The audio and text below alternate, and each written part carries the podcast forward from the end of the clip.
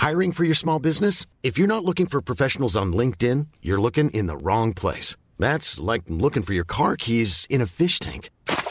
LinkedIn helps you hire professionals you can't find anywhere else, even those who aren't actively searching for a new job but might be open to the perfect role. In a given month, over 70% of LinkedIn users don't even visit other leading job sites. So start looking in the right place. With LinkedIn, you can hire professionals like a professional. Post your free job on linkedin.com slash spoken today. Ready to start talking to your kids about financial literacy? Meet Greenlight, the debit card and money app that teaches kids and teens how to earn, save, spend wisely, and invest with your guardrails in place. Parents can send instant money transfers, automate allowance, and more. Plus, keep an eye on spending with real time notifications. Join more than 6 million parents and kids building healthy financial habits together on Greenlight. Get your first month free at greenlight.com slash ACAST. That's greenlight.com slash ACAST. Vi är återigen sponsrade av IKEA. Det känns ju helt otroligt. Jag tror inte att det finns någon som inte känner till att IKEA har ju revolutionerat möbler och hem. Grundades i Älmhult 1943 och har sedan dess levererat platta paket som har skapat ordning och eh, estetik, inte bara i svenska hem utan i hela världen. Ja, och jag tänkte fokusera lite på ordningen för att är det någonting som har varit viktigt för mig efter skilsmässan så är det ju liksom en inre ordning om du förstår. Alltså när yttre är kaos med liksom varannan vecka och det är eh, ledsna exfruar och det är ledsna exmän, i det här fallet jag. Och det är barn som har en helt ny tillvaro. Då behöver man ha saker och ting på sin rätta plats. Man behöver inte liksom koncentrera sig på det. Man har så mycket annat att koncentrera sig på. Och då tycker jag att det här Pax garderobsystemet som jag har med liksom där allting bara ligger precis där det ska och man har kunnat utforma det precis på det sätt man vill har liksom varit som en lisa för själen. Att jag har kunnat eh, öppna garderoben och fyllas av någon slags lugn eh, och veta att här är i alla fall allting som det ska på den här, i den här delen av mitt liv. Det har eh, varit underbart för mig och det vill jag tacka IKEA för. De flesta materiella saker är ju inte livsförändrande men däremot att ha en riktig ordning höjer lyckan ett snäpp varje dag. När varje sak har sin plats och man slipper kaos. Tack IKEA! Tack!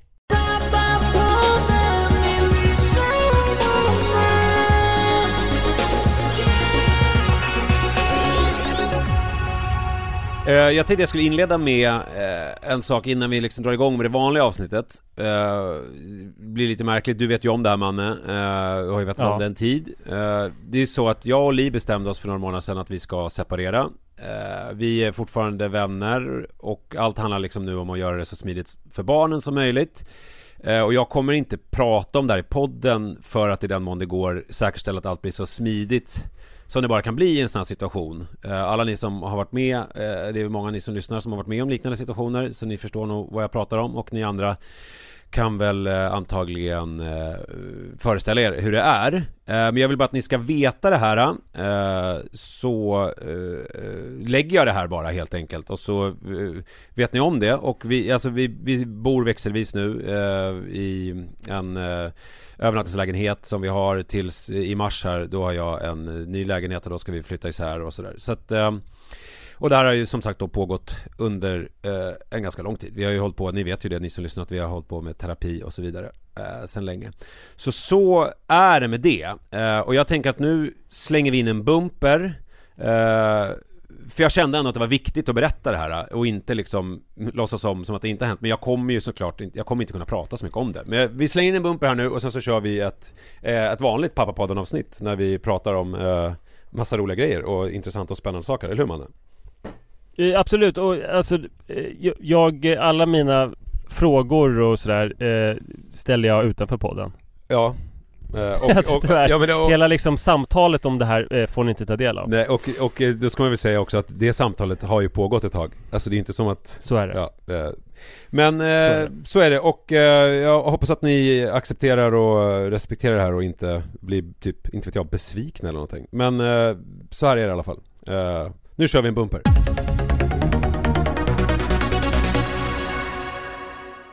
Alltså verkligen som de brukar säga ibland i typ Studio 1 är jävligt jobbigt om det först handlar om Ukraina eh, och sen handlar det om eh, knyppling eller två stycken personer som blev jättekära på ett äldreboende och nu är 89 och 92 år och eh, ligger hela tiden på en skärgårdskobbe liksom. Det är besvärligt. Så, är så, så känner jag lite grann nu. Ja det är som en så här Ehm. jobbig övergång helt enkelt Eh, Ja, Ja. verkligen. Mm. Men jag kan berätta eh, att eh, jag har igen börjat eh, Alltså jag brukar försöka vara ledig typ så på mellandagar och sånt där ju. eh, Men Till skillnad från många andra människor har- Eh, nja, till, ja, jo, till skillnad från många andra människor. Ja, du menar många klämdagarna? Du menar, jag trodde du menar mellandagarna, alltså det här, alltså när man pratar om så här juldagen och annandagen och sådana dagar Men jag fattar, eh, det var ingenting Nej, jag menar eh, arbetsdagar. Jag fattar. Eh, eh, det du nämnde, det är ju helgdagar. Ja, jag ber om ursäkt Jag brukar, jag brukar vara ledig då med barnen. Nu har det varit lite annorlunda. Nu har jag snarare passat på att eh, jobba. Eh, Sara är ju fortfarande föräldraledig och jag ska vara föräldraledig på halvtid från Det har tidigare lagts Mm. som det har gjort både med Rut och Iris. Eh, det har tidigare lagts så från nu den dagen när avsnittet släpps den 9 januari, 9 januari så är jag föräldraledig på halvtid. Ja, Fram till första februari då är jag föräldraledig på heltid. wow Ganska kul att göra det sådär gradvis. Jag tror det blir väldigt bra. Det har vi inte gjort tidigare. Nej. Det blir ju kanon. Eh, Och det har gjort att jag vill då eh, passa på att jobba lite extra nu. Och när jag säger jobba, då vet ju du att det är jobb i vid bemärkelse. Mm. Jobb är ju att skriva mail och komma med förslag och offerter och inspelningar. Men det är ju också att motionera i något konstigt spår Mm. eh, och redovisa det i diverse poddar. Och det kan till och med, nej det kan inte vara bastu, men det kan hända att jag gör det på dagtid i alla fall. Mm. Och, och det som har hänt nu det är alltså Mina barn växte upp och blev stora Och du sa ju länge i podden så här, men Manne du går väl upp och springer hur tidigt som helst Mm. Och nu på sistone när du har sagt det så har det känts så jävla främmande Just det För att jag är en liksom väldigt lat person Plus att Iris och Rut sover ju till 11 när de är lediga Ja, Men nu börjar jag känna det här väldigt tydligt att jag är en småbarnsförälder i det att jag, eh, alltså att det känns helt acceptabelt att gå in i svinottan för att göra härliga saker. ja för jag såg det i morse på Strava, du var uppe tidigt och åkte skidor. Och det var, det var inte som att du bara åkte utifrån dig utan du började typ vid sju ute i Ågesta.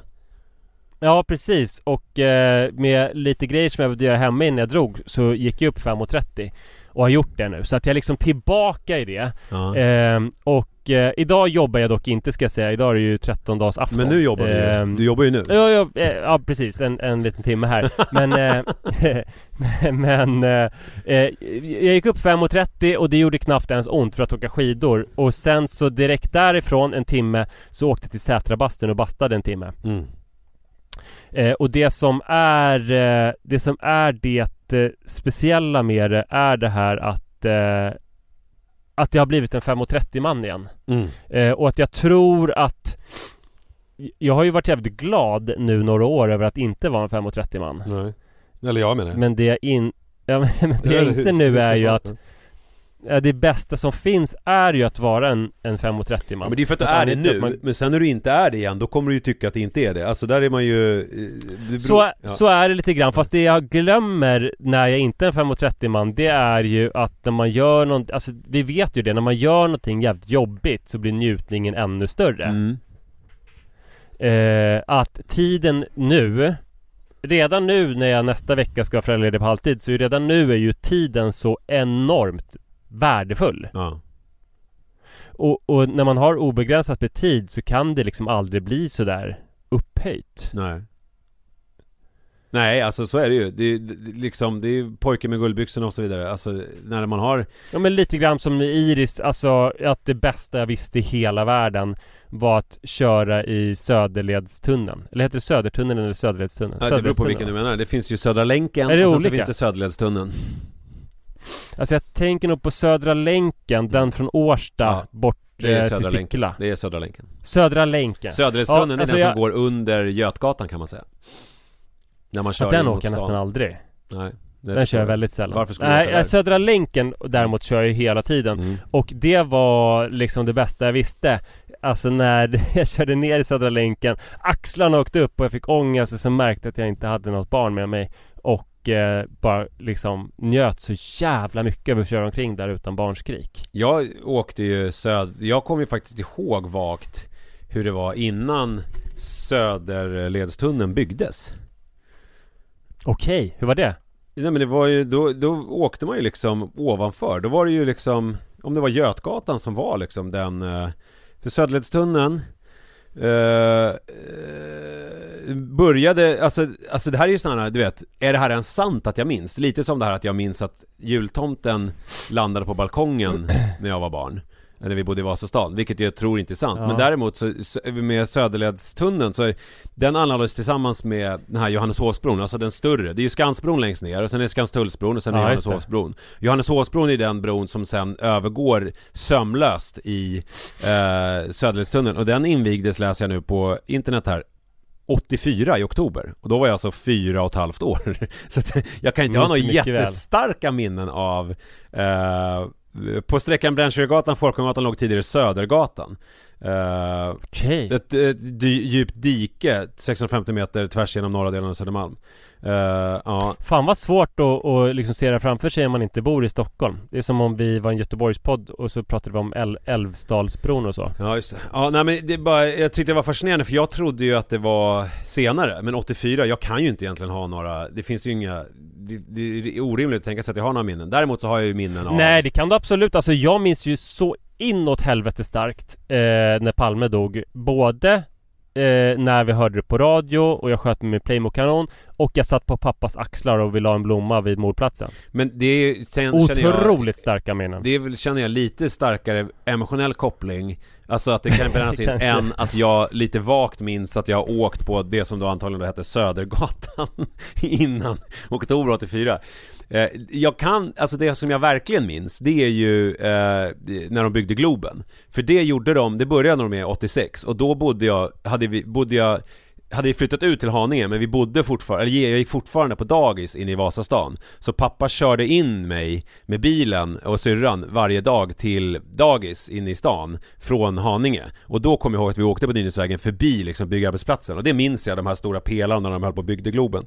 Eh, Så det, det är jag helt säker på. Men det här, det här eh, är jag inte alls riktigt lika säker på. Globen minns jag också väldigt tydligt. Ja men den stod ju färdig 89, så då var ju du ganska gammal Eh, Men, men Ja, jag sex. minns ju just det här, eh, de här första spadtagen, alltså 86 där eh, För det var ju då, det var ju, sen så slutade jag ju åka in till stan varje dag eh, med bilen Och började istället gå någon slags förskola i Skogås Du kan tänka dig vad jävla häftigt det var för mig. Alltså det var ju en jättestor grej för stockholmare att Globen byggdes. Det stod väl om det överallt liksom på motsvarande mjölkpaket och du vet läskflaskor och allt möjligt. Mhm. Eh, och man såg det byggas. Och sen då var det, stod det färdigt när jag var sex år och Stockholm hade fått ett nytt landmärke och sen bara fyra år senare så var jag troll först i Globen då på Lucia-tåget som dessutom var världens största mm. och sen också stjärngosse. Och så var jag det åren framöver där. Otroligt. Och jag ska, för Ja. att cirkeln ska sluta, ska ju till Globen idag och kolla på hockey Fan vad ni kollar på hockey. Mm.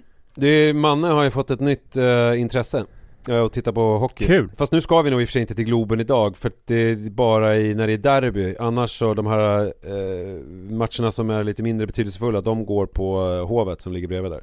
Så att det inte ska bli så skriande tomt antar jag. För det, på hockey är ju inte Mm.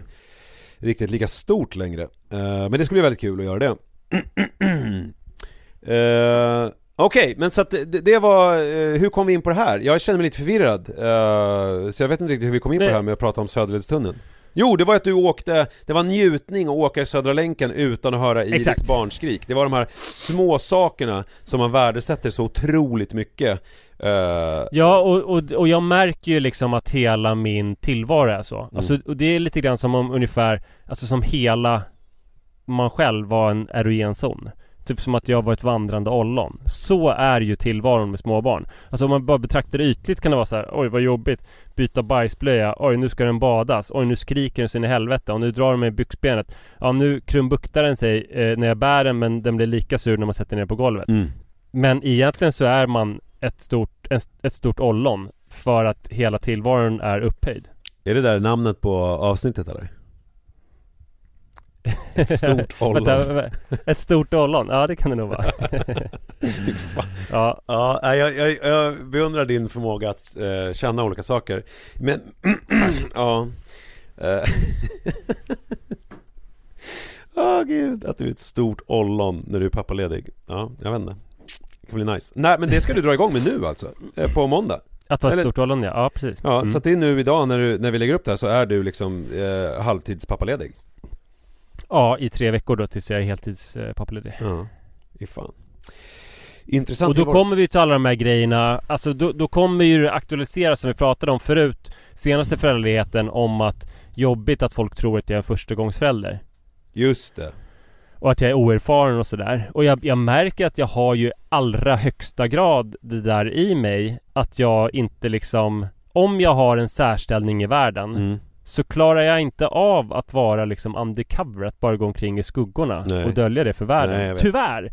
Jag märkte det nu när jag bastade eh, Och då var jag inte bastuvärd Det är ju en bastuförening som jag är engagerad i Ja. Och så tänkte jag liksom till och med att nu ska jag inte liksom låta någon veta att jag är bastuvärd Men ändå så kunde jag liksom inte låta bli Att, på, att antyda liksom att, att jag är en bastuvärd inför de som inte var bastuvärd Men om du ska eh, liksom verkligen rannsaka dig själv Sa du det helt uh, en passant Eller sa du det liksom apropå någonting? Alltså liksom gjorde du det snyggt? Förstår du vad jag menar? Nej jag gjorde det nog inte så snyggt alls och dessutom var det helt, eh, helt Alltså onödigt för att han som var bastuvärd Sa, eh, när han släppte in oss från bryggan Och du man, eh, han gav, drog lite trivselregel sa han Och du man är ju basturäv och bastuvärd Så du är ju proffs Ja. Så att alla hörde det men, men eh, det räckte liksom inte för mig. Så att ja, jag är djupt störd på det sättet. Ja, det, Så det är väl den här narcissistiska störningen igen. Just det. Eh, som, det, det var ju ett kriterium som vi nämnde förra veckan Mm. att om du liksom inte kan nöja dig med att folk tror eventuellt att du är en förstagångsförälder eh, fast du har två barn till då måste du söka hjälp. Eller om du har självmordstankar. Men man undrar ju med om, om För jag kan ju verkligen skriva under på det där och känna igen mig i det och är väl alltså mindre smidig än du jag var- nämnde väl det förra veckan det här med, eller var det off mic som jag nämnde det med att Det var någon lyssnare som hörde av sig, eller jag, vet, jag kommer inte ihåg i vilket sammanhang det var men att Att du och jag är ganska lika men att jag, typ om det är en elefant i en porslinsfabrik eh, Ja det där har jag funderat jättemycket Ja. kring. Ja, Var, var det skulle vara, det kändes så påhittat att det var en lyssnare som hade hört av sig och sagt det. ja Eh, Ja, Jag tror, jag tror inte tror på inte det. på Men mig. det, det den påstådda lyssnaren hade sagt var att vi förstör saker du och jag och att du går in eh, i en porslinsbutik och så säger du nu ska jag förstöra allting. Mm. Eh, och att jag väldigt diskret Förstör förstör, eh, förstör allting. Ja, men jag tror inte- i jag- hemlighet jag tror liksom. det- det Men som eh, man- det, vem, vem är lyssnaren som har sagt det här? Och Ja. apropå vad? När, vad är det jag har förstört? Men vet du Manne, alltså det här, och nu säger jag det här är från, på riktigt, på, helt ärligt, Ja. så jag tror att, alltså, att min förvirring i samband med den här äh, separationen då, alltså gör att jag liksom, jag har inte riktigt koll på exakt när jag har pratat om vad på olika sätt. Alltså jag vet inte, så, så jag vet inte riktigt var det här Nej. kommer ifrån. Det kan också vara någonting som jag typ har drömt fram själv. Men jag tror inte det. Jag tror att det är samma, men jag, om, vi, om vi tar bort själva liknelsen att man förstör någonting, om man bara säger så här, Ja. man gör saker i största allmänhet, Mm. så, så tycker jag ju ändå att den, den har en viss eh, bäring alltså. Eh, att det är, att vi är ju, eh, för att jag tänker att vår relation har gått från att jag, som jag ofta gör med alla människor, att jag tänker ganska lite på dem och tänker ganska mycket på mig själv och så här, att de är som jag och ska fylla en funktion i mitt liv. Och sen så är det Mm. liksom, sen är det ju en del människor som liksom hänger kvar så pass länge så att man börjar förstå så här, men gud, de är ju egna människor eh, med egna liksom behov och egna agendor och egna liv och de är inte så här, de, de, de är inte statister som typ så här är såna NPC, non-player characters som, inte, som bara står och vaggar när jag inte är med utan då händer det massa andra grejer så att säga Uh, och det har väl, det liksom, så är det ju uh, som jag har förstått det med ditt liv, det verkar ju som att det händer jättemycket grejer när jag inte är med. Uh, Men det har ju också gjort mig att förstå, i, i inledningsvis så tänkte jag att vi var mycket mer olika än vad jag trodde.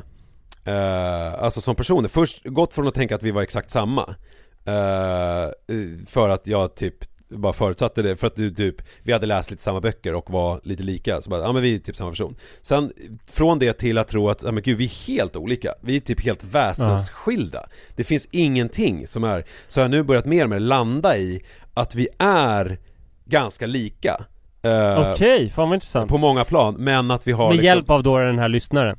Ja, den här, den här katalysatorn så liksom Ja. men, men att, att, man, att vi är mer lika men att vi har liksom en helt annan eh, eh, En lite annan approach liksom eh, På olika sätt. Ja.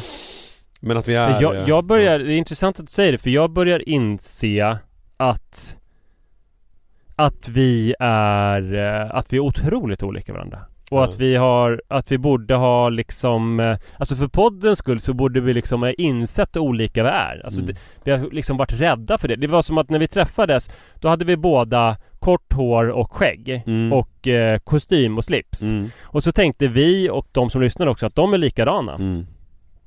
och sen är Men när man liksom tittar på det så är det ju Egentligen få människor tycker som är så olika varandra som vi. Men det, det, Vilket ju är positivt. Vi har samma referenser eh, Vad gäller kultur och så här och samma intressen och delvis samma bakgrund. Men ändå liksom Vår läggning, vårt kynne är ju totalt olika. Ja, ja men det är där jag tänker att kynnet, alltså att, att jag har tänkt så också, men att jag börjar känna mer och mer att det är ehm, att vi är mer lika där på ett sätt än vad jag har trott tidigare. Uh, Alltså, för jag har alltid tänkt att jag är en person som är eh, till skillnad från dig så är jag en person som inte till exempel eh, gör som när du beskrev din liksom missbrukstillvaro eller vad man ska säga det Som liksom är eh, måttlös på något vis Men jag har börjat mer och mer Mm. inse att jag kanske är mer så än vad jag egentligen har förstått och trott Att det liksom är eh, att, att jag, för jag har tänkt att jag är mer eh, Om man tar alkoholexemplet så är jag mer en person som sitter still och dricker rödvin och får tyst på demonerna i huvudet typ eh, Medan Mm. du mer eh, super utav helvete blir aspackad och typ står på ett eh, tak och runkar och snortar tjack och minns ingenting och är liksom Alltså att det blir liksom en annan, en annan resa Ja både och, både och Ja, ja Ska jag säga. Mm. Det är den bästa kombon. Eh, och jag tror väl att jag liksom är mer eh, Alltså runka på tak tjack än vad jag egentligen ha- har Ja men precis. och jag tror, och, och nyckelordet där mm. Det är ju både och. Ja, För att anledningen till den här förvirringen hos dig och hos mig om är vi lika varandra eller olika Det är ju att man är så extremt föränderlig Mm. Och du har ju framförallt, alltså de senaste tre åren har ju du liksom varit Jättemånga olika människor ja, Och du har haft en käpphäst som är lite grann så här Särskilt om du gör någonting som omvärlden kanske tycker är på något vis stötande mm. Så Hey, I'm Ryan Reynolds. At Mint Mobile, we like to do the opposite of what Big Wireless does. They charge you a lot, we charge you a little. So naturally, when they announced they'd be raising their prices due to inflation, we decided to deflate our prices due to not hating you. That's right. We're cutting the price of Mint Unlimited from $30 a month to just $15 a month. Give it a try at mintmobile.com slash switch. $45 upfront for three months plus taxes and fees. Promo rate for new customers for limited time. Unlimited more than 40 gigabytes per month. Slows. Full terms at mintmobile.com. Hiring for your small business? If you're not looking for professionals on LinkedIn, you're looking in the wrong place. That's like looking for your car keys in a fish tank. LinkedIn helps you hire professionals you can't find anywhere else, even those who aren't actively searching for a new job but might be open to the perfect role. In a given month, over 70% of LinkedIn users don't even visit other leading job sites. So start looking in the right place. With LinkedIn, you can hire professionals like a professional. Post your free job on linkedin.com slash spoken today. säga att ja men Det är ju så här jag är Mm. Det är ju den här personen som du blev kompis med, den här personen som du eh, liksom älskade från början. Just så det. att du kan inte hålla det emot med att jag är som jag är. Nej, just det. Och vi pratade om det här lite innan och vi, jag tänker att vi kan prata lite om det nu också för det är rätt intressant i en relation att å ena sidan, för du har ju sagt då så här, eh, alltså pratat om the horse you rode in on, att man kan inte liksom klandra en person för de egenskaper som man hade när man blev kompisar. Ja, just det. Alltså om man, om man träffar en person med grav ADHD som är jätte, jätte kreativ och rolig men en total fuck up så, och så inleder man en arbetsrelation så kan man ju inte efter fem år liksom bli helt tokig på den för att den är jätte, jätte kreativ men fullkomligt hopplös vad gäller att hålla tider och sådär. Just det. Ehm, men, eh, men, men jag upplever med dig att ofta det här, men jag är ju så här, Mm. är liksom helt nya grejer som man inte känner igen från när man träffar dig. Men en annan viktig om det är viktigt som kompis att man inser att det var den personen jag blev vän med och, Mm. och det, han måste få fortsätta vara det som jag föll för. Mm.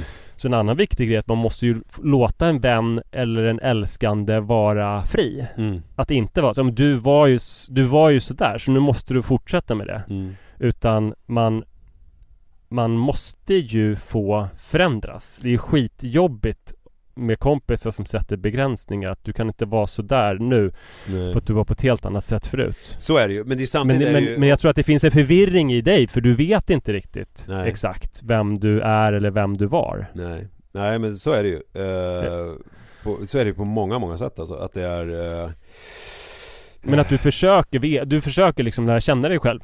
Så är det verkligen. Lite grann som när jag försökte förs- sätta upp regler för mig själva vad, hur, vilken byxvidd mina byxor skulle ha, hög midja och corset och sådär, lära känna min stil. Så försöker du förstå vem, vem du egentligen är och vem du vill vara. Men två, det är ju två spår här, eller två tankar som jag har. Ett så är det så här att eh, The Horse I Rode In On, exemplet att det är så här att jag, det är så här jag är fast jag byter typ varje dag. Så här, men ah, det här kan du, det är Ja. så här jag är. Eh, Och så bara, nej det är, inte, det var så här var det inte igår. Alltså det, det, Nej. det är liksom det, den förklaringsmodellen fungerar inte riktigt. Men däremot så är det så här, även om man är på ett visst sätt så här, jag är jag är på det här sättet, så får man ju aldrig liksom såra folk, förstår du? Alltså medvetet, alltså det blir ju liksom, man kan inte skylla, man kan ju inte skylla liksom eh, beteende på att man är som man är. Utan det, det pratar, jag pratar ju mycket om i min bok och så här, att man, att man kan få en förståelse för att man är som man är men det, om det är någonting som är ett problem så ska man ju vara medveten om att det är ett problem och då ska man ju försöka göra någonting åt det i den mån det går.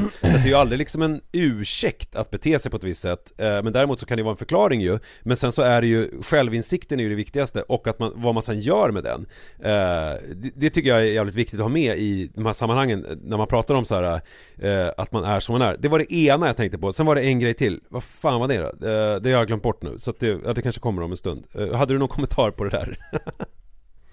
Eh, nej, eh, det håller jag bara verkligen med om. Att Ja. man kan inte ursäkta, eh, alltså om man eh, typ gör något dumt mot någon. Eh, Jo, men nu vet jag ju vad det är. att Det andra spåret, det förlåt. Ja. Det andra spåret är ju, och det har jag berört tidigare på den, alltså det är så här, För jag upplever ju starkt, och det Alltså när jag började medicinera och när liksom jag gick i terapi och gick, efter att jag hade gått in i väggen där för tre år sedan Så var det ju som att jag slutade leva en så här på västfronten inte ett nytt tillvaro. Alltså det här kriget, alltså att det liksom är att varje dag är en kamp Där, man, där det handlar om att överleva dagen, alltså bara typ så här lösa uppgifterna man har för handen och sen så gå och lägga sig på kvällen och sen så nästa dag Är det en ny dag som egentligen inte har så mycket med den dagen som var innan att göra och inte så mycket med dagen som kommer efter att göra. Utan det är verkligen så här Det är bara att man löser det man har för handen. Och sen när jag började med de här tabletterna och gick igenom terapin då jag ju, upplever jag ju mycket mer att den här dagen som jag har har eh, i, lever idag har ganska mycket med dagen jag gjorde, hade igår och den har väldigt mycket med dagen imorgon att göra Alltså det finns liksom ett längre perspektiv, jag kan se horisonten på ett annat sätt och jag kan liksom tänka kring mitt liv och reflektera över helheten på ett sätt som jag inte har kunnat göra tidigare utan jag har mer bara reagerat hela tiden på allting. Nu liksom är det väl första gången i mitt liv som jag känner att jag så agerar. Alltså att jag gör saker för att för att lite grann på eget, egen vilja eller egen så här Eh, och, och då, jag, där kan jag ju känna mig som en Som ett litet barn på ett sätt För att jag, den här förmågan är så himla outvecklad För att jag har liksom aldrig riktigt eh, Jag har inte riktigt hållit på så Alltså förstår du? Jag, jag, liksom, jag kan inte beskriva det bättre än att så här eh, eh, eh, än att, eh, att, att jag liksom aldrig riktigt haft någon sån här idé om vad jag håller på med eller vart jag är på väg. Utan jag har bara, jag har bara gjort olika saker liksom Hela tiden. Eh, Och det är någonting som jag eh, håller på och eh, känner utveckla någonting kring något helt annat, något helt nytt liksom. Ja, så att det, det var det andra jag kom att tänka på när du sa det där. Då var det dags för veckans pappautblick. Jag kände ändå att vi måste ju ta med eh, Jesper Olsson, pappa Jesper Olsson här. Eh, i, i, Vem är i- det? Ja men han, en av årets första svenskar eh, var inte Jesper Olsson, för han är 34 år. Eh, som kom till världen alltså. Eh, det var Jesper Olsson, 34 och Sara Idre, 33. Eh, från Karlsborg, som blev föräldrar för första gången till den lilla pojken Roy. Och det var alltså 35 sekunder in på det nya året. Eh, det är ganska coolt ju. Eh, och Mm. eh, de satt på Verkligen. eh, akuten, eller det heter det, förlossningen Lena Olin läste nyårsklockan i sin, du vet att pälsen kostade 700 000 som hon hade på sig? Ja, jag såg det. En Mm. belgisk va? Ja Det är ganska mycket heter pengar de? Jag kommer inte ihåg Ernst Rolf? Nej. Ernst Rolf är ju en gammal eh, revy eh, eh, man som tog livet av sig genom att eh, gå ner i sjön Men många tror att det me- mest var alltså att ett rop på hjälp och att han var väldigt så här utåtlevande och bara Han var typ svartsjuk eller någonting Men då var det två stora hundar som typ hindrade honom från att komma upp Så att han typ eh, fick någon slags lunginflammation och dog och så ja. Fy fan. Ja. Ja. men det var inte den Ernst Rolf. Nej. Ja, det var belgiskt, Mm. tror jag. Eh, Allt har gått jättebra, vi blev väl omhändertagna och vi hade ju nedräkning på i bakgrunden Man vill ju bara att barnet ska få frisk Men man undrar ju också lite över tiden Om man skulle bli äldst eller yngst Säger mamma Sara eh, Och han fick en eh, mössa Utav Skaraborgs sjukhus i Skövde Med texten Schysst. Först ut 2023 Till Roy Nu undrar du väl också hur Roy hanterade sin första dag i livet? Ja, verkligen. Eller jag antar att han sov och ammade. På ett exemplariskt sätt Han är en stark Jaha. och frisk pojke Han har gjort det han ska Säger Jesper med ett skratt Då kan vi ju tänka lite grann vad det är han ska Han ska ha hittat bröstvårta Fått i sig Mm. råmjölk Han ska ha bajsat det här första bäcket, eller vad heter det?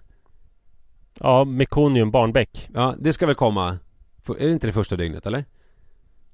Alltså, det, det, brukar göra det, ja. Ja, och sen så ska han ju varit väldigt, eh, sova väldigt mycket eh, Alltså egentligen måste de inte göra någonting. De, off, det vanligaste är ju att de försöker hitta bröstet typ den, f- de första timmarna. Mm. Eh, men, och så käkar de lite och sen så sover de. Men det kan också vara så att de misslyckas med det där. Och sen så sover de med ett dygn. Men det är ändå lugnt. Ja, precis Det är lite, eh, lite liksom öppet Så inte jättehöga krav där. Men om, om det ändå är så här, han har gjort Precis det i han ska Ja, det kan ju man tolka lite hur som Mm. helst Alltså han har inte gjort någonting eller han har gjort jättemycket bra grejer Nej. Ja. Eh, Jesper i alla fall vet inte riktigt vad som kommer att toppa det här för det är ganska maxat. Eh, det, har, det har varit ett superteam som tagit hand om oss. Vi har haft en jättebra upplevelse säger Sara. Så det, det är ju härligt att få vara först. Ja, Man, man, man blir ju hellre född första januari än eh, sista december. Så är det ju. Ja, verkligen. Eh, men frågan är nu vissa sådana som eh, Min kompis David Mer fyllde nu 40 sista december. Ja, för jag tänker att Första januari, de var ju antingen äldst eller så var de så här att de var duktiga och begåvade och då fick de gå liksom med de som var ett år äldre. Och då var de ändå lite Mm. speciella på något vis. Även om de var yngst då så var de inte yngst på det sättet som man är när man är, född i typ december. Är ju, Man är yngst på ett annat sätt, man är liksom tillhör en annan du har ju en son som är Ja han är född 4 december. yngst. Ja, Ja. men sjuka är att han har aldrig varit yngst i klassen. Eh, Så att det, det än så länge så Ja, är det ju sjukt. Men däremot så är det ju så här, han har ju en, nu har i och för sig han slutat, men en klasskompis som fyllde 14 nu, för han är född här typ eh, i början på januari Eh, Och det är ju stor skillnad ju Framförallt så märker David Mer gick ju med oss som var, eller vad blir det nu? Alltså han gick med rätt, eh, eller vänt Nej precis, han gick med de som är yngre. Han fyller 40 nu alltså. Han är en ett, ett år äldre, han är 82 fast precis på marginalen då. och han gick mot 83 eller? Ja exakt. Mm. Nej men, eh, eh, jag, ehm, eh, det, det kommer ju vara mest jobbigt för honom eh, i samband med 18-årsdagen. Den, Ja. Alltså den våren i tvåan på gymnasiet när massa klasskompisar kan, kan gå på studentskivor för att de är 18 och han inte kommer eh, vara 18 ännu. Eh, det kommer ju vara en jobbig tid för honom. Att Men vänta, han var ju först född. Nej nu pratar jag om eh, Manne Förlåt, jag ändrade lite Ja, ja, ja. Okej, ja, ja. d- d- visst. då, då är det ju eh, Det är ju liksom en jobbig grej Mm. eh, Faktiskt Ja men så så är det, men vi säger väl grattis till eh, Jesper Roy och Jesper. Ja, Men och- mamman då? Ja, Sara också Hade han ingen sån? Jo, trettio- Sara. Sara, 33 år, Idre Ja. eh, alltså hon Grattis till dem.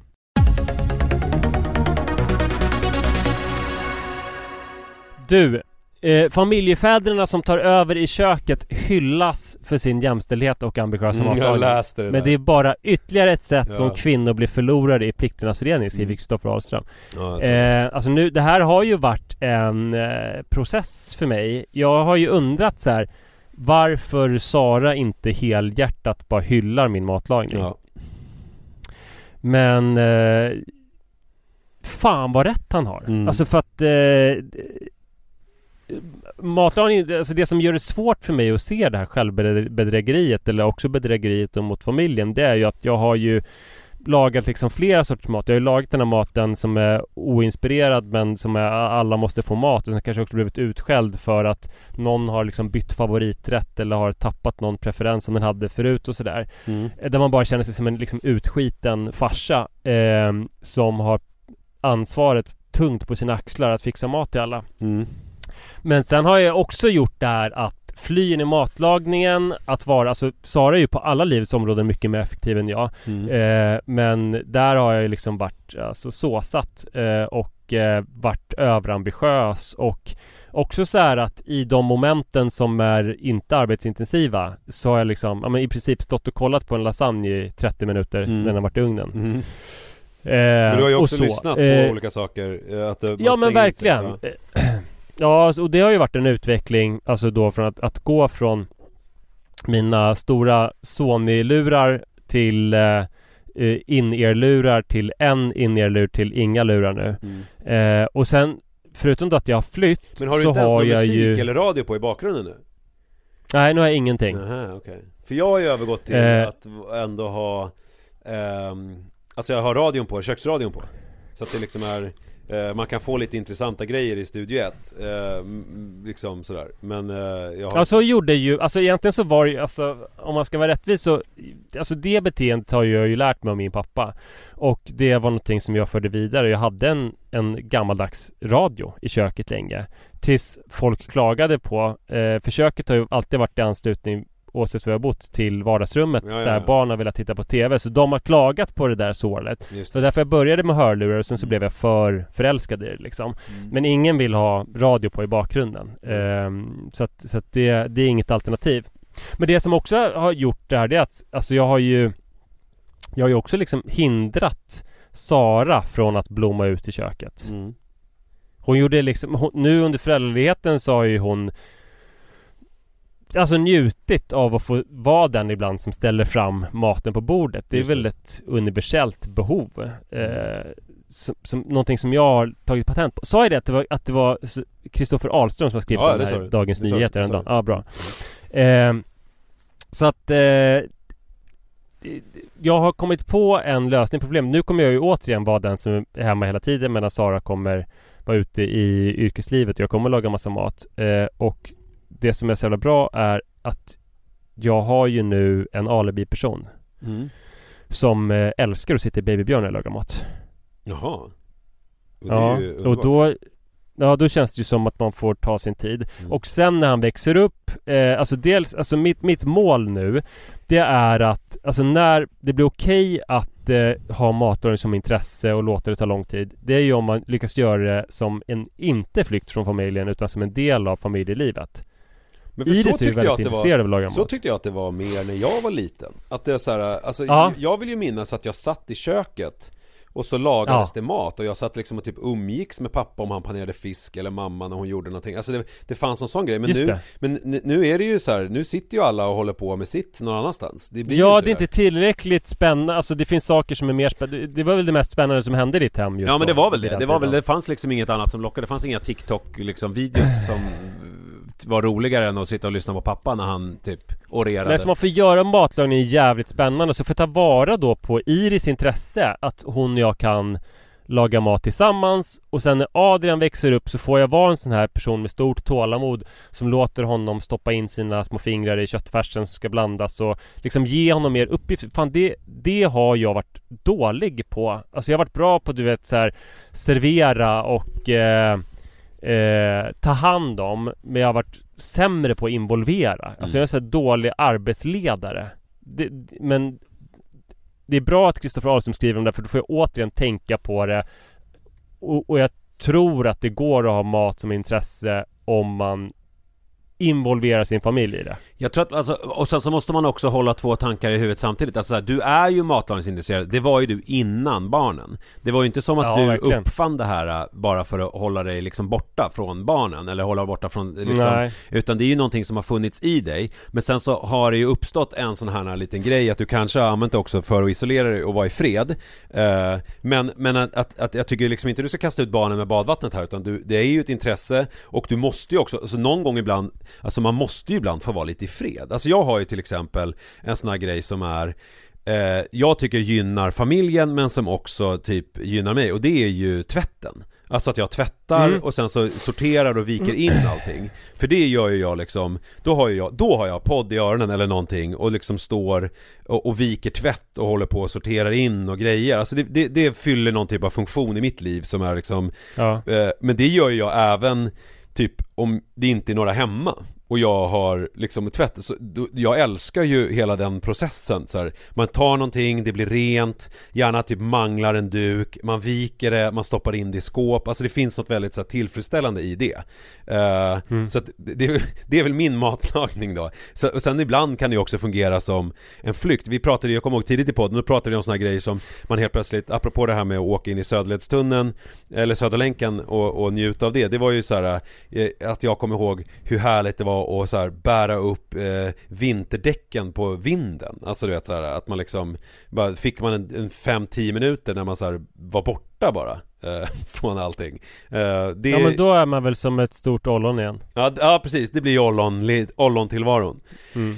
eh, Det känner ju inte jag alls samma njutning av längre Att eh, bära ner vinterdäck Vilket har fått till följd att jag betalar eh, Inte vet jag, 1500 spänn per år för att jag har det på någon slags förvaring eh, Mm. ja. eh, Nej, eh, men eh, en annan sak, sak som är verkligen en eh, parentes i sammanhanget är att det är härligt att alltså en om jag då ibland känner mig som en eh, gammal pappa till Adrian så är det ju en föryngringskur att läsa Kristoffer Ahlström som skriver om liksom småbarnstillvaro eh, men är född 79. Ja just det Och alla sådana motsvarande män i offentligheten som är väldigt många. mm. Så tack för det Kristoffer Ahlström. Eh, tack Nisse för idag. Eh, vi hörs om en vecka. Det gör vi, då är det måndag igen Måndag hela veckan som Ja, vi brukar säga Exakt så. Hej då! Hej då! I'm scared 24 hours a day, but not necessarily in New York. Uh, I actually feel pretty comfortable in New York. I get scared like in Sweden. You know, it's, it's kind of empty, they're all drunk.